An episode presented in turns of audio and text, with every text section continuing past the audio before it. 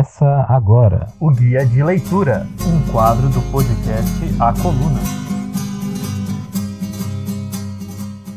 Bom dia, boa tarde, boa noite. Está começando agora um novo quadro do podcast A Coluna, que é o quadro Guia de Leitura. É um quadro que a gente já tem pensado há um tempo aí de começar a fazer e tal, mais focado para discutir aspectos teóricos do marxismo, discutir teoria do proletariado em geral, discutir textos históricos, discutir documentos políticos, etc., que possam contribuir com a formação né, de uma cultura política socialista, formação de uma política revolucionária e também contribuir com o principal propósito né, do portal A Coluna, que é a correção né, da estratégia brasileira, a estratégia de revolução brasileira para um sentido revolucionário de fato, né, que a esquerda hoje no Brasil realmente tem um problema muito grande no que tange a debate sobre a estratégia. Então a gente trouxe aqui, né, esse, esse novo quadro para contribuir com esse debate teórico. Esse quadro vai ser um quadro que a gente vai fazer comentários né, sobre um texto diferente do marxismo. E a gente começa hoje com um texto que é um clássico, né? Talvez seja o principal texto que qualquer militante social que se identifica com o comunismo deva ler, que é o Manifesto do Partido Comunista de 1848. E para fazer os comentários, né, para me acompanhar nesse novo quadro, né, esse novíssimo quadro do, do podcast A Coluna, tem um camarada aqui, que é o camarada Henrique Martins. Henrique, solta a tua voz aí. Oi, Gil. Oi, pessoal. Fico muito feliz aí de poder participar, agradeço a participação e concordo com tudo que tu falou, é realmente muito importante se dedicar não só às questões imediatas, conjunturais, mas também ao aprofundamento teórico que é completamente indispensável para aqueles que têm alguma pretensão revolucionária. Né?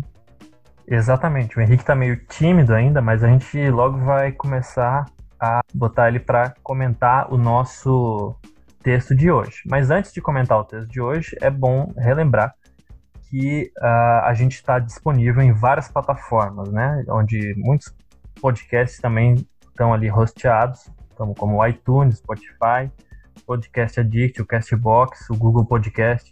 Também você pode entrar lá no nosso site e vai encontrar a lista de todos os episódios passados da coluna, né? Esse aqui é o primeiro episódio é, desse novo quadro intitulado, né, o guia de leitura. Então, como é que vai funcionar? A gente vai pegar cada um desses textos e vai fazer uma apreciação do texto através de um guia, né? Vão ser perguntas e a gente vai debater, comentar essas perguntas e comentar o texto em cada um desses episódios. A gente vai disponibilizar também essas perguntas, né, para quem quiser ler o texto, né, fazer esse esforço, né, de usar o podcast para entrar naquele texto e usar o podcast também para como um guia a é, compreender melhor, absorver melhor o conteúdo do texto, né? ou também, às vezes, até criticar aquilo que a gente está falando aqui, tá, se sinta à vontade. Né? Aí as perguntas também vão ser publicadas no nosso site para ajudar realmente nesse processo de formação, porque militante não vive só de tarefa, também tem que estudar, estudar o marxismo a fundo para conseguir compreender a sua realidade.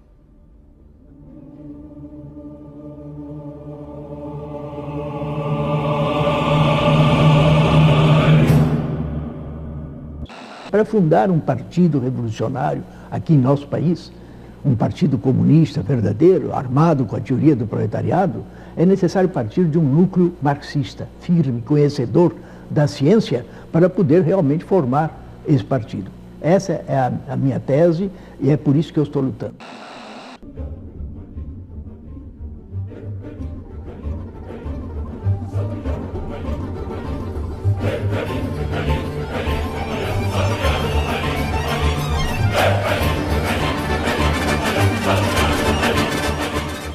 Então, o Henrique vai começar dando uma apresentada no texto, antes da gente partir para as perguntas, né, Henrique? Isso. É muito importante a gente conhecer melhor o texto, né, para entender o que, que ele se propõe e o que, que ele não se propõe, né? E entender melhor né, o que, que a mensagem que ele estava querendo passar para a gente. Então, o Manifesto do Partido Comunista foi um escrito né, pelo Marx e pelo Engels né, no começo de 1848, né? Ele foi escrito já de certa forma se baseando num outro texto do Engels, né, escrito um ano antes, que chamava Os Princípios do Comunismo. Também é um, um texto bem legal de todo mundo dar uma lida. Vocês vão ver que é bem parecido, né, os assuntos que ele aborda. E assim, né, esse período, né, onde é escrito o texto, ele a gente observa uma evolução tanto nos dois autores, né, quanto na sociedade europeia. O que acontece, né? O Marx e o Engels, né, como a maior parte, né, dos filósofos da Alemanha naquele período eram de origem hegeliana, né? Claro, eles eram do da esquerda hegeliana, vamos dizer assim, né, influentes porque é um, um pensador que fez época, né, e, e influenciou toda uma geração. Então, ao longo daquela década de 1840, eles foram evoluindo a partir da posição de Hegel e olhando a realidade e pensando né, o que, que Hegel conseguia responder e o que, que não conseguia mais. Né? Então, eles partiram de uma posição que a gente caracterizava né, como um democrata radical, né, que se opunha à monarquia absoluta, né, dos reinos germânicos que tinha na época, que era extremamente atrasado já em comparação com outras potências europeias, né, é, e eles vão acertando conta com Hegel, né, com os restantes dos outros filósofos hegelianos da época ali, né, é, e vão né, chegando à conclusão que essa, nessa relação conflituosa que tem entre o Estado e a sociedade civil, não era como Hegel pensava, né, que o Estado produz sociedade civil, mas sim o contrário, né, os conflitos da da sociedade civil que produzem a, a estrutura estatal, né, todas as outras coisas. Né? E ao mesmo tempo, né, que tem essa evolução intelectual, filosófica, né, dos nossos dois autores, também está tendo uma evolução real na sociedade, né? Uma, tem, né, uma burguesia que ascendeu já ao poder na Europa, né? Primeiro na Revolução Francesa, depois com as guerras napoleônicas alastrou, né, pela Europa e, e demoliu todo o entulho feudal que existia. Então, e aí ver que a burguesia que tinha né, um, um ímpeto revolucionário né, de estabelecer um novo regime, é, naquele período ali já estava dando os últimos, né, a última contribuição, né, ou talvez já tivesse até já é, plenamente exaurido seu arco revolucionário. Né, então elas com, se conformam uma classe conservadora naquele período, né, e o proletariado, né, que já tinha várias décadas se confrontando com a burguesia para tentar vender sua força de trabalho por melhores condições, né, começa a tomar uma postura mais ofensiva, né? não só não só numa luta de reivindicação, como confrontando abertamente a ordem. Né? Então, aquele ano de 1848 vai ser talvez o primeiro momento assim visivelmente que a classe trabalhadora se coloca contra a estrutura social né, da sociedade burguesa tem levantes revolucionários por toda a Europa, né, conhecido como a Primavera do Povo. Então é bastante icônico, né, de certa forma, que esse livro, né, apesar de possivelmente não ter sido lido por nenhum dos revolucionários europeus daquele ano, tenha captado muito bem o espírito daquela época. Então é mais ou menos nesse contexto que está sendo colocado essa, essa peça de literatura. Né? Ah, e é, é bom lembrar, né? O Henrique acabou de mencionar o Hegel, né? É, hoje, o dia que a gente está gravando, né? 27 de agosto de 2020, o Hegel está de nível, né? Tá fazendo aí 250 anos. Então, parabéns para o Hegel, o maior filósofo da burguesia. Passando um pouco rapidamente sobre a estrutura né, do texto, né, o primeiro capítulo, Burgueses e Proletários, tem um monte de prefácio lá, tem vários prefácios, porque mesmo depois, por muito tempo, o o manifesto foi traduzido em vários idiomas, né? E aí até em alguns tem uma certa esforço de fazer uma breve análise de conjuntura na época que o Marx ou o Engels fizeram. Isso acho que é interessante comentar. Até, por exemplo, o prefácio sobre a Rússia, né? Tem todo ali um subentendido um, um, debate né, com os revolucionários russos, que depois teve uma influência grande né, no, essa concepção na cabeça né, dos revolucionários russos por terem lido esse prefácio. Depois a gente tem né, a primeira sessão, propriamente, que é a sessão burgueses e proletários, né, que o Marx vai e o Engels vão fazer esse percurso histórico da, que leva à ascensão da burguesia, né, a relação classes, né, o, é onde vai se demonstrar né, que toda a história, até então, era a história da luta de classes, e tem ali, né, depois uma até uma nota de rodapé, né, do Engels, que vai, né, comentar, né, a, a, que até naquele, naquele momento não tinha sido bem considerada ainda a época do comunismo primitivo e que, enfim, né, tu tem a, a história, né, desse que levou à modernidade é considerada a história de luta entre as diferentes classes. Depois a gente tem o capítulo que é proletários e comunistas, né, que os autores identificam os comunistas como a parte mais avançada e resoluta do proletariado. Né? Ou seja, os comunistas têm metas específicas que de revolução social, né, de transformação estrutural da ordem, mas que muita gente considera, tem uma interpretação relativamente equivocada, de considerar que nesse capítulo o, o Marx e o Engels estivessem falando que os comunistas são uma coisa à parte né, do proletariado, quando não, eles são uma, uma, uma parte do proletariado, não à parte. E com, com objetivos mais de longo prazo, né? Objetivo internacionalista, objetivo de revolução social, etc e que não buscam apenas né, fazer essa, as reformas né, da, da sociedade capitalista e acabar com as, as mazelas que criam essas condições sociais do capitalismo. O terceiro capítulo, né, o Marx e o Engels vão comentar sobre várias tendências do socialismo na época, né? Ah, daí tem os Fabiano, lá tem o socialismo feudal, tem vários tipos de socialismo que são considerados, são é feita a crítica a essas tendências da época demonstrando né, que por mais que tivessem às vezes certas intenções, nenhuma delas demonstrava né, o, o, real caráter né, da sociedade capitalista e fazia né, uma, uma crítica radical, estrutural à sociedade capitalista e muitos deles, dessas tendências, né, entravam, tinham uma, um viés idealista. No final, o Marx e o Engels eles discutem qual é a relação né, com os demais partidos democráticos e proletários pelo mundo, né? ou seja, quais são as bandeiras, né, que da qual os comunistas compartilham, né, e aí se afirmam, né, posições de que os comunistas vão trabalhar pela, pelo entendimento dos diversos partidos, etc.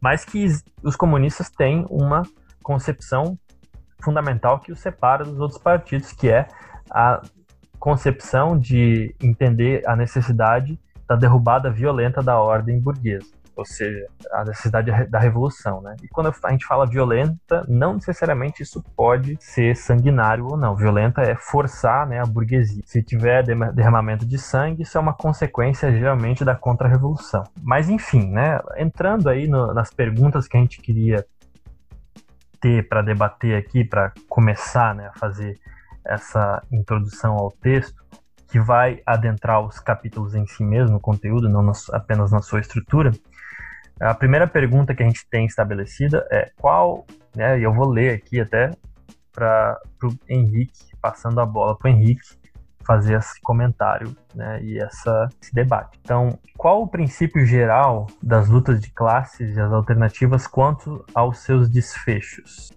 Bom, nesse sentido, né, o primeiro cabe caracterizar né, classes sociais, né, o que está pressuposto. Né? Então, as classes sociais são primeiro determinados a partir da posição dos indivíduos né, na produção social. Né? Então, é parte de um elemento econômico. Né? Mas, claro, que ela também envolve posições políticas e ideológicas que giram em torno desses conflitos iniciais. Né? Por isso que a gente entende que a, a luta de classes ela parte né, de um elemento econômico, mas ela acaba se desenvolvendo e envolve elementos não só econômicos, mas políticos, sociais, ideológicos, né, de diversas formas. Né? Então, as classes sociais a gente entende sentido, né? E entender também, né, que as classes sociais, né, que pressupõem a existência de uma propriedade privada, né, dos meios de produção, correspondem a uma forma específica, né, um período específico da história da humanidade, né? Não é algo é, genético nosso, né? Não é algo que está inscrito no nosso DNA nem nada, né? Existiu, né, sociedades primitivas, né, que não tinham classes sociais, é, e então a gente está analisando um período específico da história humana, né? E bom, né, então as classes fundamentais vão ser sempre de dois tipos, né? Uma de proprietários e outra de trabalhadores. Né? Claro que hoje, né, no capitalismo elas se complexificam, né, com um certo sentido, né, de ter várias coisas intermediárias e tal, mas, né, fundamentalmente a gente vai analisar analisar isso, né? Uma classe de proprietários, né? Que são aqueles que detêm a propriedade privada né, do meio de produção e aqueles que efetivamente trabalham, né, porque os bens né, que mantêm a sociedade viva precisam de alguém trabalhando. Né? E tem interesses que são fundamentalmente antagônicos, né? Porque um quer trabalhar para si, o outro quer se apropriar daquilo que o outro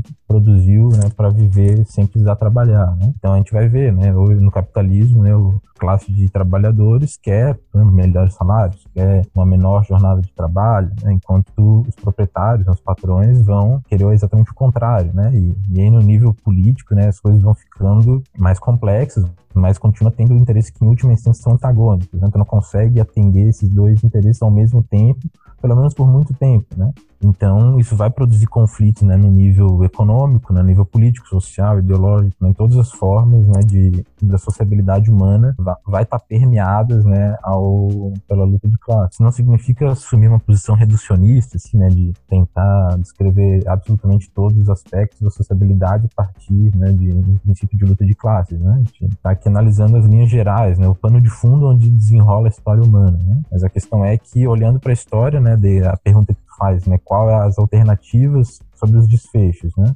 Costumeiramente é duas, né? Ou revoluções sociais ou a ruína das classes. O Império Romano talvez seja o melhor exemplo, né, da, do exemplo de ruína das classes, né, quando ali a Europa Ocidental se transforma né, no feudalismo, né, não é por uma classe, né, que se levanta, né, e derruba ela, né, é, e instaura, né, o feudalismo, é pelo conjunto né, de conflitos que tinha ali internamente, né, que foi é, deteriorando a sociedade romana e deixou ela muito suscetível à invasão, né, dos povos chamados bárbaros, né, e acabou destruindo, né, a, o Império Romano, né, e a, a, a configuração, né, social que se seguiu ali foi o chamado feudalismo, né? Então isso seria uma ruína da sociedade, mas também pode acontecer as revoluções, né? Como né, o, exemplo das, das, revoluções burguesas, onde uma classe né, se levantou e se organizou para derrubar aquela classe que era dominante anteriormente, né? E colocou uma nova dominação. Enfim, a gente vai voltar a discutir para nas próximas perguntas as peculiaridades, né? Que a próxima revolução social, né? A revolução socialista tem em comum e o que, que tem de diferente com as revoluções que a gente já viu anteriormente. Né?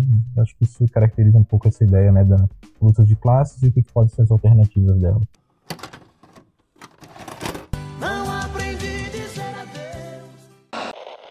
Ayer estuvo el diablo aquí, en este mismo lugar. Huele a azufre todavía. Então, Gil, agora eu vou te também te devolver uma pergunta, né? Como que o Marx e o Engels caracterizam essa época histórica burguesa né, e a sociedade de classes montada sobre o capital e o trabalho assalariado? Mas como que o Marx e o Engels explicam as origens e a gênese do poder econômico e político da burguesia, que era e o que não podia ser revolucionário no movimento histórico burguês? A sociedade burguesa moderna, né, ela criou uma, uma época revolucionária, né? Ela foi, foi fruto de uma época revolucionária e que ela, ao invés de abolir né, os antagonismos de classe que existiam na época feudal, ela trouxe novos. Ela, aliás, simplificou esses antagonismos de classe, né, fazendo com que uma classe que, né, uma sociedade que antes tinha várias castas, várias divisões, né, de nobres e sei lá o que, de reizinho de dali, reizinho de cá, duque, bababá e tal, servo, tinha várias, né? Várias formas de estratificação social. A sociedade burguesa moderna ela vai dividir, né, drasticamente a sociedade em duas, dois grandes polos, dois grandes inimigos, né, que é a burguesia e o proletariado. A burguesia, né, os burgueses surgiram de né, desses, essa classe dos servos e tal, outra parte dos comerciantes, né, tem várias origens aí para a burguesia, e o, o fato é que ela surge, né, a época burguesa, ela surge também com aspectos revolucionários do ponto de vista do comércio e da indústria, né? Então as grandes navegações, elas deram um impulso ao comércio, deram um impulso à acumulação de riquezas e a sociedade feudal não não teria como, digamos assim, absorver a, as contradições geradas a partir desse impulso. Então isso era uma questão de tempo até ter uma certa ebulição que redundou em várias das revoluções burguesas que a gente conhece, a Revolução Francesa, a Revolução Inglesa, Independência Americana, enfim, teve vários né, momentos, claro, com suas especificidades. Cada revolução burguesa surgiu a partir de certas contradições, certos antagonismos entre forças de produção né, e, e, relações sociais dadas naquele momento. E aí cada passo né, que a burguesia deu no sentido de se consolidar como uma classe em si, depois se consolidar também como um, poder político foi acompanhado dessas formas estatais e políticas correspondentes, né? Então vai surgindo, né, um Estado absoluto junto com uma burguesia comercial, né? E mais tarde a gente vai ter também o Estado moderno, né, o parlamentarismo moderno, sendo né, o que o Marx e o Engels vão chamar no, no manifesto o comitê executivo para gerir todos os negócios da burguesia, né? ou seja, o Estado como um instrumento né, de dominação. E a, a burguesia ela foi revolucionária no sentido de conquistar a emancipação política, né, de ter direitos civis, de promover saltos também no campo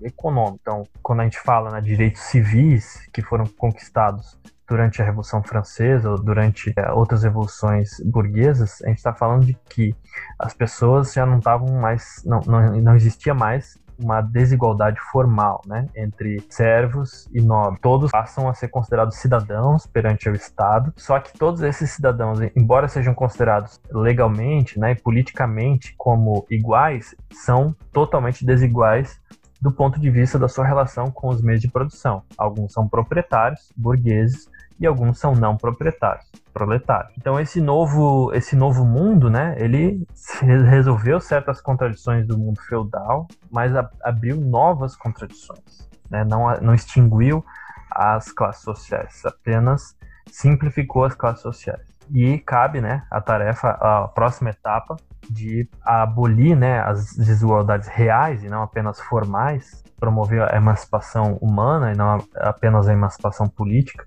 cabe essa tarefa ao proletariado. E já falando em proletariado, vale a pena a gente passar para nossa terceira pergunta, que é justamente sobre qual que é a caracterização né, do operário moderno que aparece no manifesto. Quais são as três fases de, do seu desenvolvimento como classe e o que ele representa como força histórica revolucionária. Tá, acho com a bola aí, Henrique. A não ser que tu queira comentar alguma coisa no meu comentário anterior.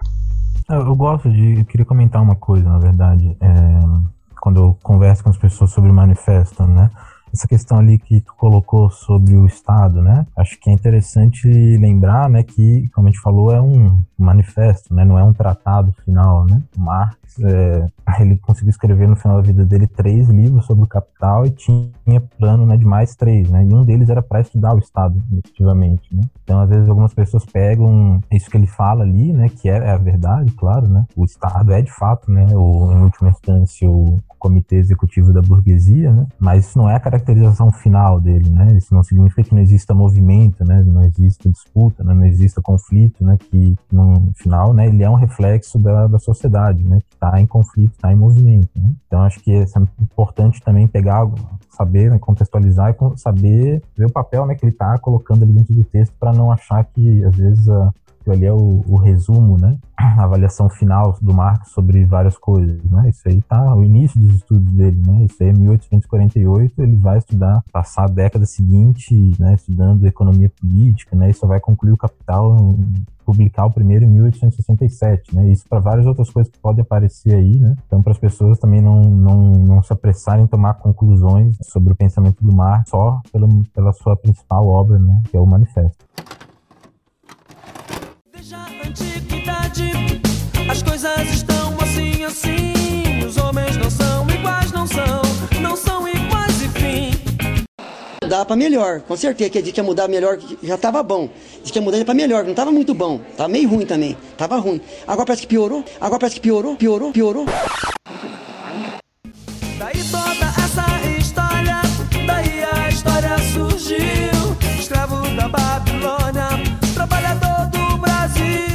Então, sobre o operário moderno, né, que é o tal do proletário. Bom, ela é a classe que vive, né, enquanto encontra trabalho, né. Trabalho, né, agora, né, está colocado na sociedade burguesa é comandado pelo capital. Né? Essa é a questão, né? O, proletariado, como ele não dispõe né, de nenhuma mercadoria para vender, né? Ele não tem nenhum meio de produção, né? Que possa ou, né, produzir coisas para ele mesmo, né? Ou produzir para o mercado para poder é, obter coisas que ele precisa, né? A única coisa que ele tem para vender, efetivamente, né? É sua força de trabalho, né, que se encontra né, como uma mercadoria né, nesse estágio né, da, da, humanidade. Então, ele é o trabalhador assalariado sob o comando do capital, né, que nem toda forma de assalariamento necessariamente torna a pessoa um proletário, né? Se tu contrata alguém é, para realizar um serviço para a própria pessoa, né? Como alguém que vai trabalhar na tua casa e tal, né? Diretamente pagando para ela, né?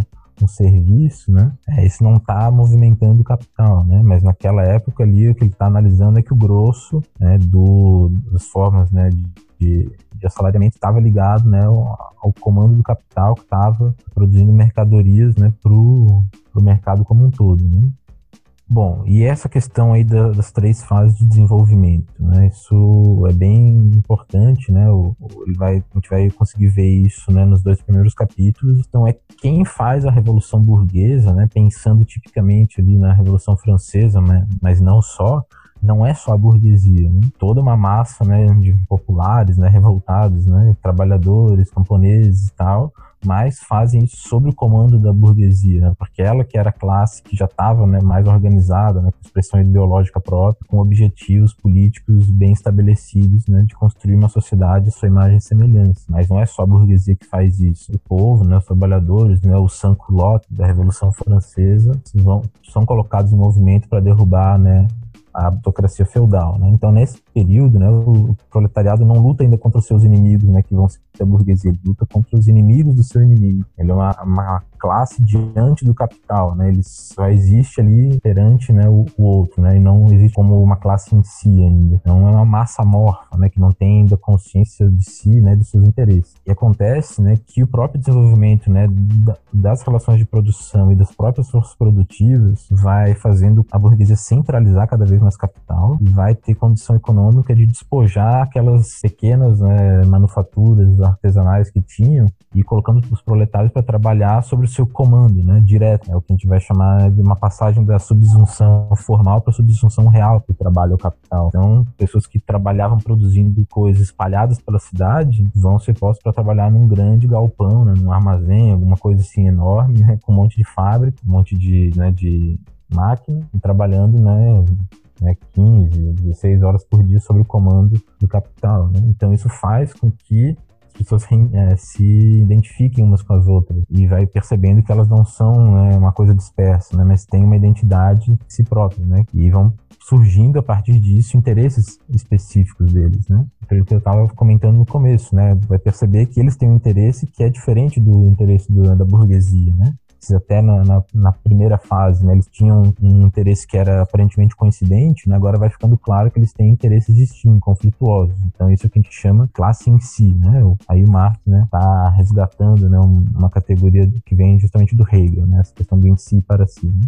Então vai lutando numa forma de reivindicação, né, por melhores condições de vida e, e claro, né, tipicamente vai existir né, o sindicato, né, os partidos trabalhistas, né, que são a forma né, de organização correspondente a essa forma de consciência. Entretanto, né, à medida que a classe trabalhadora vai adquirindo experiência né, e, vai conhecendo a realidade, né, vai vendo que não tem condição né, de todas suas demandas serem alcançadas plenamente dentro dessa estrutura social que é o modo de produção capitalista. Não tem como tu atingir todas as necessidades né, de boas condições de vida, então, numa lógica né, que prioriza a produção de mercadorias e o lucro. Então, ela vai desenvolver, né, e aí forma né, que isso acontece historicamente é um outro debate, uma outra forma de consciência mais avançada, né, que a gente chama de classe para si, né, que não, não, não apenas é reivindicatória, como parte, né, para ela mesma produzir essas mudanças. Então ela vai se organizar como classe revolucionária, né, é, almejando efetivar as mudanças que ela via, né, pela via revolucionária. E aí que, né, vai discutir, né, como o Partido Comunista é visto como forma de organização correspondente a essa etapa da consciência da, do proletariado. Né? Pode dizer né, que o Partido Comunista é a face visível da consciência revolucionária. Né? É isso, Gil? É, isso aí, e, isso aí do, pegou do Lukács, né? É, vou me arriscar aqui, né, porque é um comentador muito importante. é, acho que a gente pode até incluir ele num, em algum episódio, com certeza. Eu, o único comentário que eu queria fazer, bem rápido, é porque tem uma nota de rodapé muito importante nessa, nessa parte sobre o que é o proletário ou não, o que é o operário moderno, que o Engels, ele meio que dá uma, uma definida bem clara. Há alguns debates que elas, eles ainda estão muito... Que a gente tem hoje, né, sobre o que é proletariado, o que é trabalhador produtivo, essas coisas assim. Eu não vou entrar na, na na polêmica propriamente agora, mas que essa nota de rodapé vale a pena, porque o, Engels não fala nada sobre ser ou não produtivo. Ele fala que os proprietários, né, os capitalistas modernos, são os proprietários dos meios de produção social e empregadores do trabalho assalariado. E o proletariado é a classe dos trabalhadores assalariados modernos, quais não tendo meios de produção, estão reduzidos a vender a sua força de trabalho para poderem viver. Ou seja, para ser proletário não precisa estar necessariamente no chão de fábrica não precisa estar quebrando pedra ou apertando parafuso. É uma definição relativamente ampla. É claro que na época os assalariados geralmente estavam dentro da fábrica geralmente eram operários. Então a gente tem essa definição muito histórica, assim, né, desse, uh, do que, que era o operário, o operário moderno aliado com o proletário. Então, mas é isso, esse era o meu comentário. Pode passar adiante. Analisando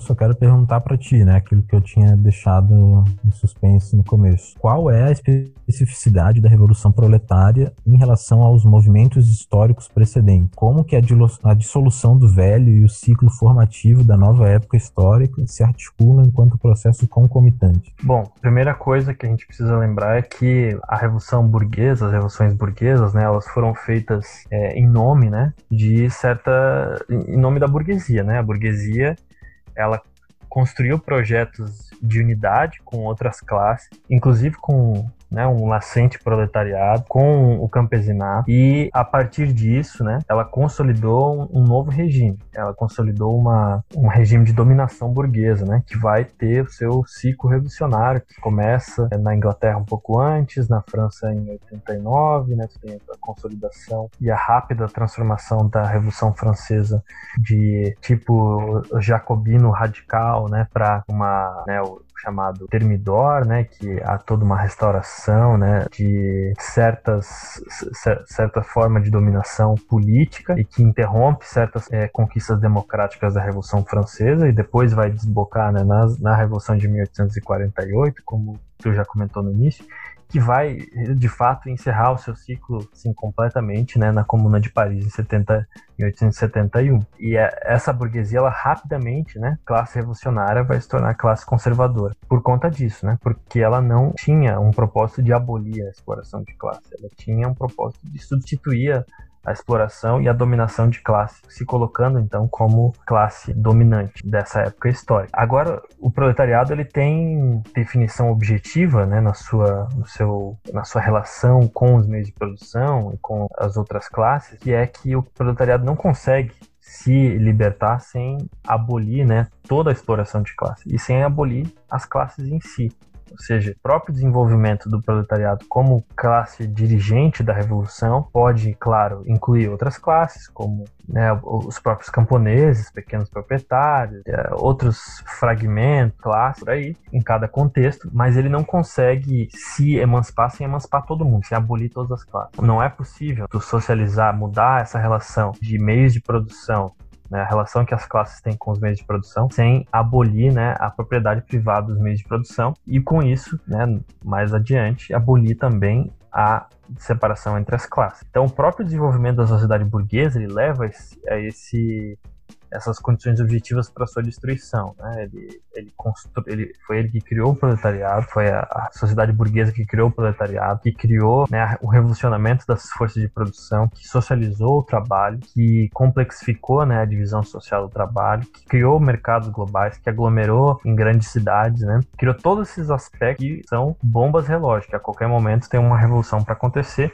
e essas revoluções vão ser, vão ser tão mais profundas e radicais quanto mais elas é, minarem essas condições objetivas que determinam quem são as classes, é a relação com os meios de produção. E aí a gente tem dentro do, das correntes proletárias, dentro do proletariado como um todo, né, dentro desse movimento revolucionário, a gente tem várias correntes, né, que surgem espontaneamente, surgem a partir de movimentos ideológicos, surgem de necessidades objetivas. E aí tem uma pergunta com relação a isso, Henrique, para a gente seguir adiante. Tem algum comentário com relação a essa última?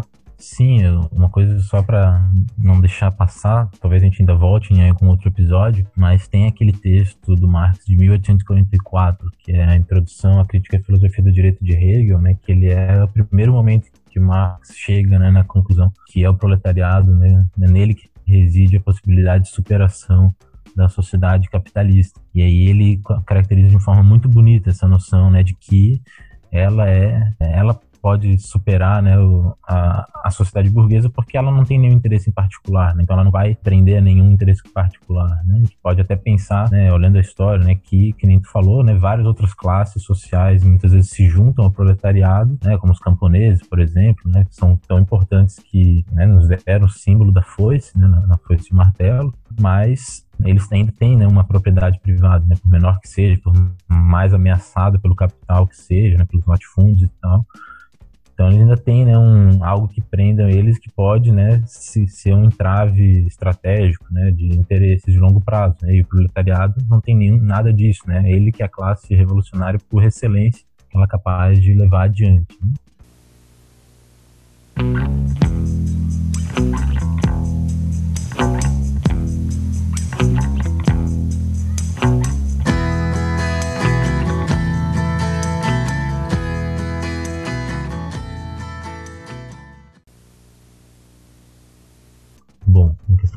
Diferenças e identidades entre os comunistas e o restante do movimento proletário. Né?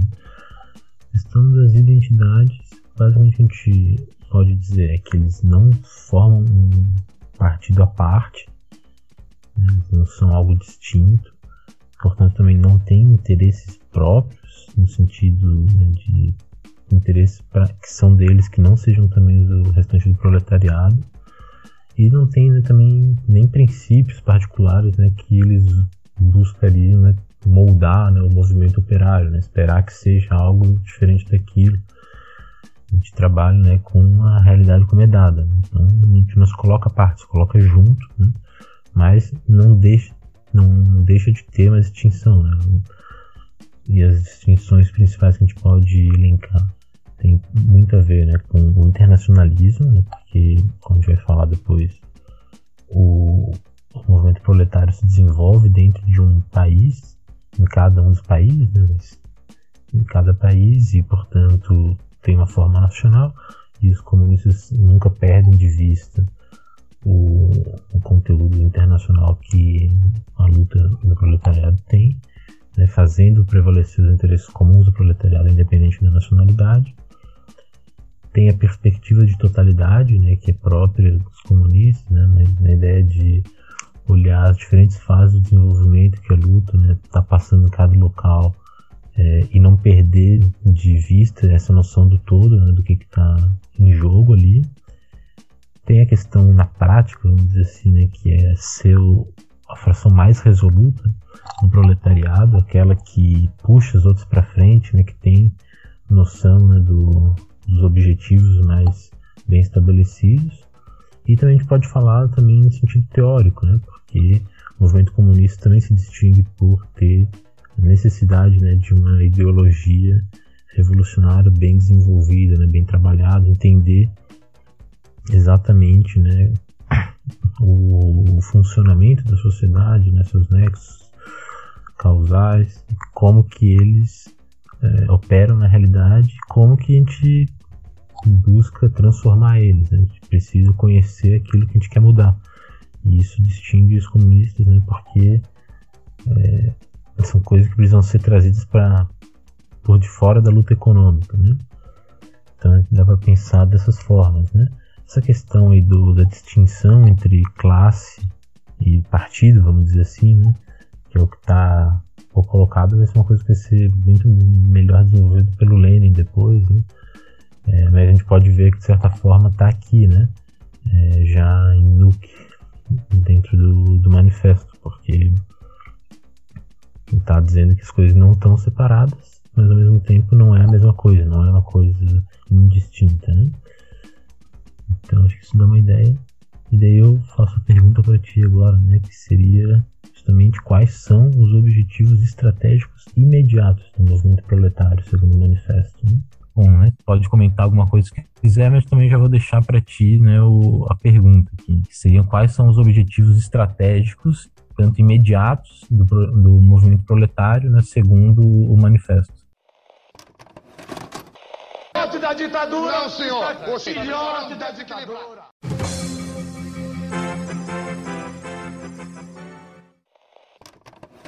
Tudo na Globo é tendencioso e manipulado, e manipulado, e manipulado. É, o primeiro objetivo que eles mencionam, né, é a organização do proletariado enquanto classe. O proletariado, né, que passa daquela organização pela luta econômica, né, aquela organização que vai fazer sindicato, que vai fazer greve, né, pela, pelo protesto econômico, né, contra as suas condições de vida, para etapa, né, enquanto em que o, o, proletariado vai se identificar enquanto uma classe em oposição à burguesia, né, com uma classe que tem interesses antagônicos, né, e que sabe que esses interesses são impossíveis de ser atendidos, de ser resolvidos, enquanto a dominação burguesa persistir. Esse é um dos primeiros objetivos imediatos, que é um objetivo estratégico do proletariado, do movimento proletário, segundo, segundo o manifesto. E depois a gente tem a derrubada da supremacia burguesa, né, e a conquista do poder político pelo proletariado. E aí vai ter toda uma discussão, né, sobre isso, como se dá esse processo, né, da ditadura do proletariado, que, né, o termo ditadura pode assustar os desavisados, né, mas a ditadura do proletariado é a forma mais avançada de democracia, né? Se opõe a essa ditadura burguesa, é uma ditadura da maioria que oprime a burguesia, que retira seu poder político, apropria, né, a burguesia do seu poder político e do seu poder econômico. Então tem até no próprio manifesto, né, depois mais, mais adiante, né, uma, alguns aspectos programáticos que indicam isso, né, como é, a ditadura do proletariado vai paulatinamente expropriar a burguesia do seu poder político e econômico. Então constituir essa ditadura do proletariado a, a partir da derrubada da supremacia burguesa. Eu não vou falar muito mais sobre isso agora, né, porque a gente ainda tem o restante da, das, das questões e também porque em algum dado momento a gente vai precisar debater o Estado e a Revolução do Lenin, em que vários né, desses aspectos vão ser discutidos. Né? Mas, é, por enquanto, né, no manifesto, acho que a indicação principal é essa, né, de que os objetivos estratégicos né, do, do movimento proletário é, são a organização dele enquanto classe e a derrota né, da, da burguesia.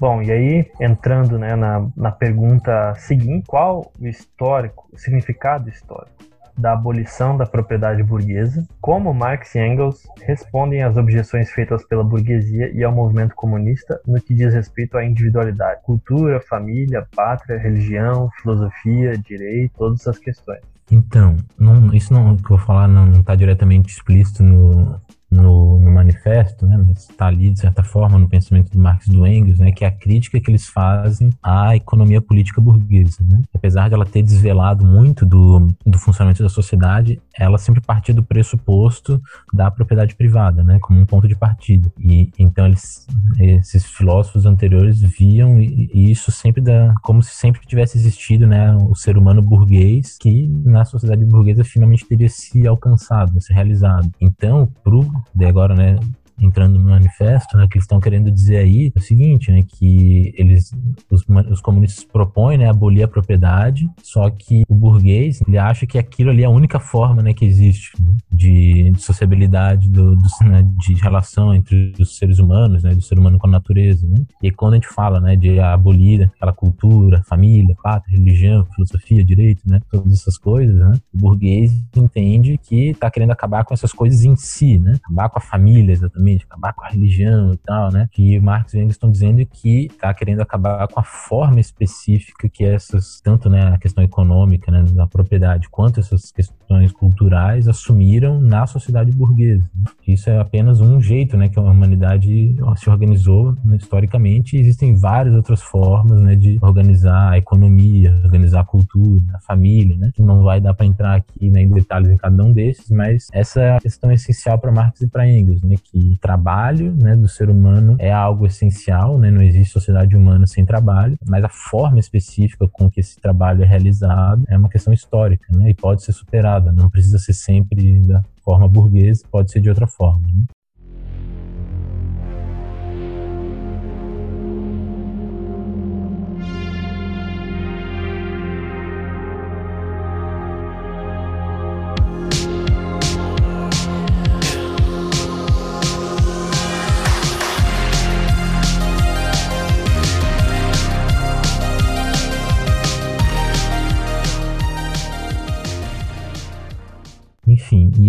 Perguntar agora, né? Também aparece no, no meio do capítulo 2, como que os dois autores abordam a questão do internacionalismo da luta proletária, né? Que foi algo que eu mencionei na outra resposta, né? Qual que é a importância que se dá para as particularidades de cada país?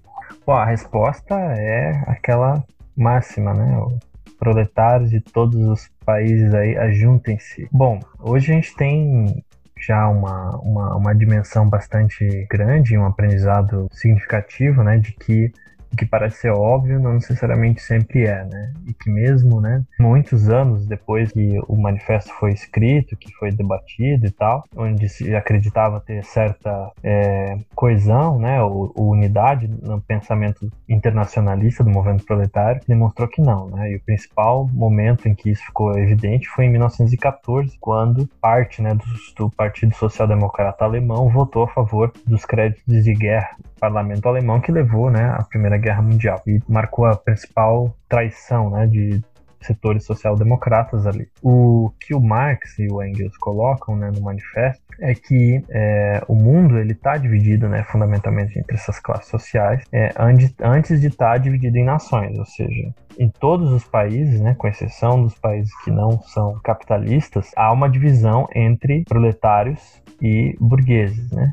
E muitas vezes a burguesia desses diversos países se unifica no sentido da opressão e da exploração do, do, proletariado, como é o caso do imperialismo. Claro que isso aqui não vem ao caso, porque o Marx e o Engels não estavam falando nada de imperialismo nesse momento. Então, o conteúdo da luta do proletariado ele tem um caráter internacional, ou seja, ele em si mesmo ele é internacional, porque o proletariado está sofrendo a mesmo tipo de exploração em vários lugares, às vezes sendo explorado por duas burguesias de diferentes países. Só que a forma dessa luta, ela é inicialmente, ela é nacional, né? Ou seja, ela antes do proletariado conseguir extinguir as classes, ele tem que derrotar a burguesia do seu país. Tem que acertar as contas com a burguesia do seu país, né? Dada, né, a, a, o grau de integração econômica que a gente tem hoje, de interdependência, de divisão internacional do trabalho, uma a construção do comunismo, né, em escala que não for em escala mundial seria uma coisa muito impossível, né? O comunismo é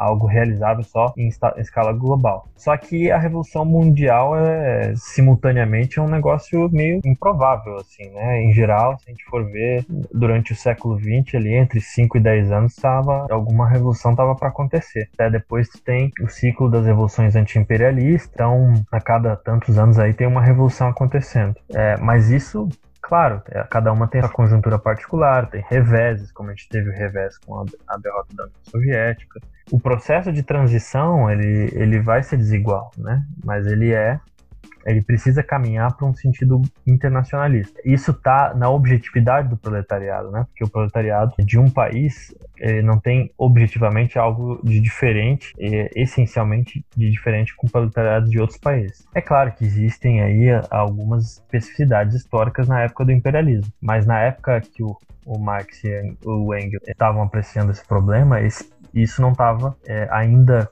como um fenômeno evidente, estava ainda em germem apenas, né?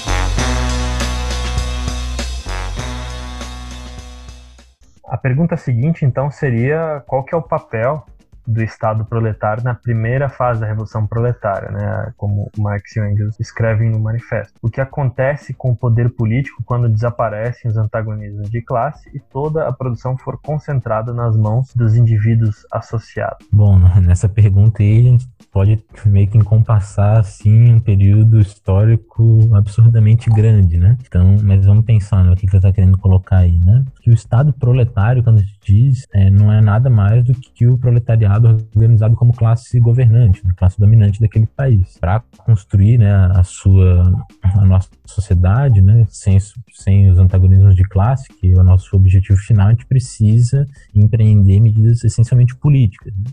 Precisa ter o controle econômico, que é a economia que produz os bens necessários para a reprodução da sociedade, né, em última instância, e precisa de poder político para organizar a sociedade né, de determinada forma. Né? O proletariado se organiza né, como classe dominante e precisa usar esse poder político que ele tem para arrancar progressivamente da burguesia todo o capital né, e todo o poder né, político né, e ideológico que permanece com ela. Precisa centralizar né, os meios de produção nas mãos do Estado, né, desse novo Estado proletário, e aumentar né, as forças produtivas de forma muito intensa. Né? Isso está colocado explicitamente né, no, Manifesto Comunista. E não existe né, socialismo sem né, uma base produtiva muito avançada correspondente que permita né, uma nova gestão social, né, que as pessoas possam trabalhar cada vez menos e se dedicar né, para o florescimento das suas potencialidades humanas mesmo, né, o, o reino da liberdade que Marx né, busca anunciar. Né? Mas isso aí é um processo histórico muito grande, né, que só pode né, florescer quando já tiver desaparecido os antagonismos de classe, né? E, e bom, sinteticamente essa é a ideia né, que ele está querendo dizer, né? A gente precisa ter um poder político organizado para destruir as bases, né, da dominação da burguesia, né, tanto econômicas quanto políticas. Não tendo mais isso, passa a não ter necessidade, né, de Estado, né? Porque se o Estado, né, que nem gente discutiu brevemente, é esse órgão, né, esse conjunto de instituições que se coloca pretensamente acima da luta de classes para manter né, algum tipo de coesão social né, e da reprodução da sociedade, né, ou seja, o Estado pressupõe a existência de classes em conflito, né, na medida que o processo histórico permitir a superação dos antagonismos de classe, né, o Estado pode fenecer, pode fazer isso gradualmente, né, e dando espaço para uma associação, né, que daí, onde o Marx diz, né, uma associação onde o desenvolvimento livre de cada um é a condição para o desenvolvimento de todos, né, então é uma sociedade muito mais avançada que a nossa, né, nesse processo aí estamos é, falando né, de vários processos né, muito longínquos, né, no sentido que né, cada uma dessas etapas né, que estamos descrevendo pode demorar muitas décadas, né, não tem nem como criar muita teoria em cima disso. Né, mas, em linhas gerais, é, é essa a, o processo que estão querendo descrever. Né.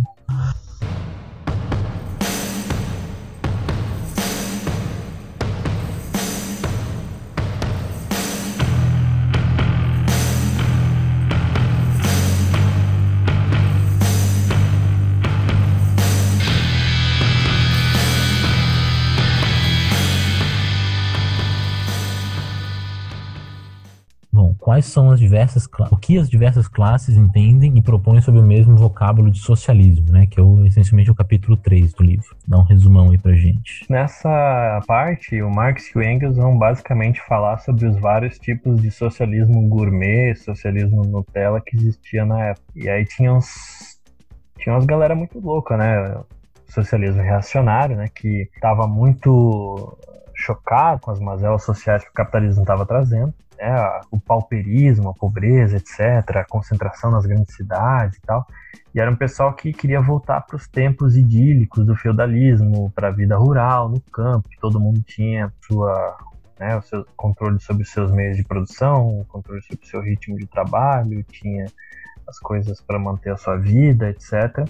Então esse era um socialismo bem assim, ainda ligado né, ao retorno ao passado, retorno ao feudalismo. E tinha o socialismo, de certa forma, do ponto de vista burguês, né, que tinha essa noção né, de que, o, de que o, o que seria bom né, para o capitalista, para a burguesia, traria benefício à classe trabalhadora. Né? Isso aí hoje a gente chama de desenvolvimentismo, em certa forma. Claro né, que as condições atuais são totalmente diferentes e no Brasil também seria uma coisa bastante distinta, mas em essência a, ideologia continua sendo burguesa e continua tendo essa, essa relação. E o socialismo utópico, né, que é outra forma de socialismo que não queria necessariamente derrubar a ordem burguesa, utilizar né, os meios de produção e o desenvolvimento das, das, forças produtivas alcançadas pela sociedade burguesa em direção ao socialismo, mas queria construir né, sociedades assim isoladonas e tal, é, o falanstério, né? Queriam construir os falanstérios, aí tinha todo aquele projeto de como que ia ser a alimentação, como é que ia ser o trabalho, etc e tal.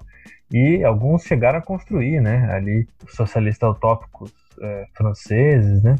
Chegaram a construir, alguns burgueses né, fiz, foram fazer, fizeram esses experimentos e naturalmente eles chegaram no momento de falência, né? Porque tu não consegue manter, né, uma, uma situação dessa ainda sob a ditadura do capital, né? Então, essa era um experimento fadado ao fracasso. É, e o movimento comunista, né, o, o socialismo científico, ele se distingue de tudo isso, né, por ter ele, por que ele vai partir, né, das condições concretas, reais, e vai reorganizar a sociedade de forma estrutural para que ela vá ao futuro, né? que ela progrida a partir dali, não querendo voltar ao passado, não querendo construir projetinho paralelo, não construir o BBB da, do socialismo, mas fazer né, uma, uma construção científica no sentido de que ela está baseada na análise real da sociedade, está né? Tá analisada em, em pressupostos teóricos fundamentados cientificamente e realizado com princípios filosóficos sólidos. Então é isso. E diante disso, não quer dizer que necessariamente todas essas formas de socialismo sejam o tempo inteiro, digamos assim, inimigas, né? Então, o, o, Marx e o Engels, eles inclusive fizeram uma parte do manifesto dedicada a qual que é né, a relação, a atitude dos comunistas diante desses diversos partidos democráticos né, de oposição, que na época tinham muitos partidos burgueses, sobretudo na Alemanha, no leste europeu e tal, que ainda estavam em uma situação um pouco ambígua é, de existia uma burguesia que estava ainda lutando né, contra os seus adversários da sociedade feudal, contra setores reacionários, etc. E por, por, por, essa razão, né, o movimento proletário conviveu por muito tempo ali com, com esses partidos e tinha que ter uma certa atitude com relação a eles. E qual que é, Henrique, descrito por, pelo Marx e pelo Engels, essa atitude? É uma atitude de apoio, né, condicional a todos os movimentos que tiver alguma contrariedade à ordem social que está estabelecida né? Bom, isso aí é o, é o último capítulo, né? Um capítulo certa forma, um pouco mais conjuntural, né? Porque eles explicitamente vão falando sobre alguns países da Europa, né? E, e, dizendo o que, que tem ali, né? Que é interessante e tal. Mas tem em germe, né? Toda a nossa concepção, né? De campo de alianças, né? O arco de alianças necessário para os comunistas levarem adiante seus, sua, sua, agenda, né? Seu programa, né? Que é o programa da classe trabalhadora em última instância. Então a ideia é essa, é conseguir ver quais são os movimentos políticos e né, sociais que são contrários à dominação da burguesia naquele momento. Né? Tudo que tu puder apoiar, desestabilizar a dominação burguesa, né? A gente não pode ficar alheio disso, né? Mesmo se esses movimentos não tenham o mesmo horizonte que o nosso, mesmo que eles não, não acreditem, né? Que queira levar até o fim, né? Uma sociedade sem classes, né? Mesmo que não queiram construir uma, mesmo um estado operário, né? Se eles têm um movimento que está buscando confrontar a dominação burguesa, né? A gente tem que apoiar, né? Isso não significa, evidentemente, se diluir neles, né? não significa se confundir né, com esses outros setores. A gente tem que ter né, algo que a gente vai discutir mais para frente né, com o Lenin, né, uma, uma rigidez teórica, estratégica, né, no sentido de saber muito bem o que a gente quer, mas tem que ter uma flexibilidade tática para saber né, dialogar e construir as coisas né, com as massas. Né? Então é isso, que eles estão colocando, né?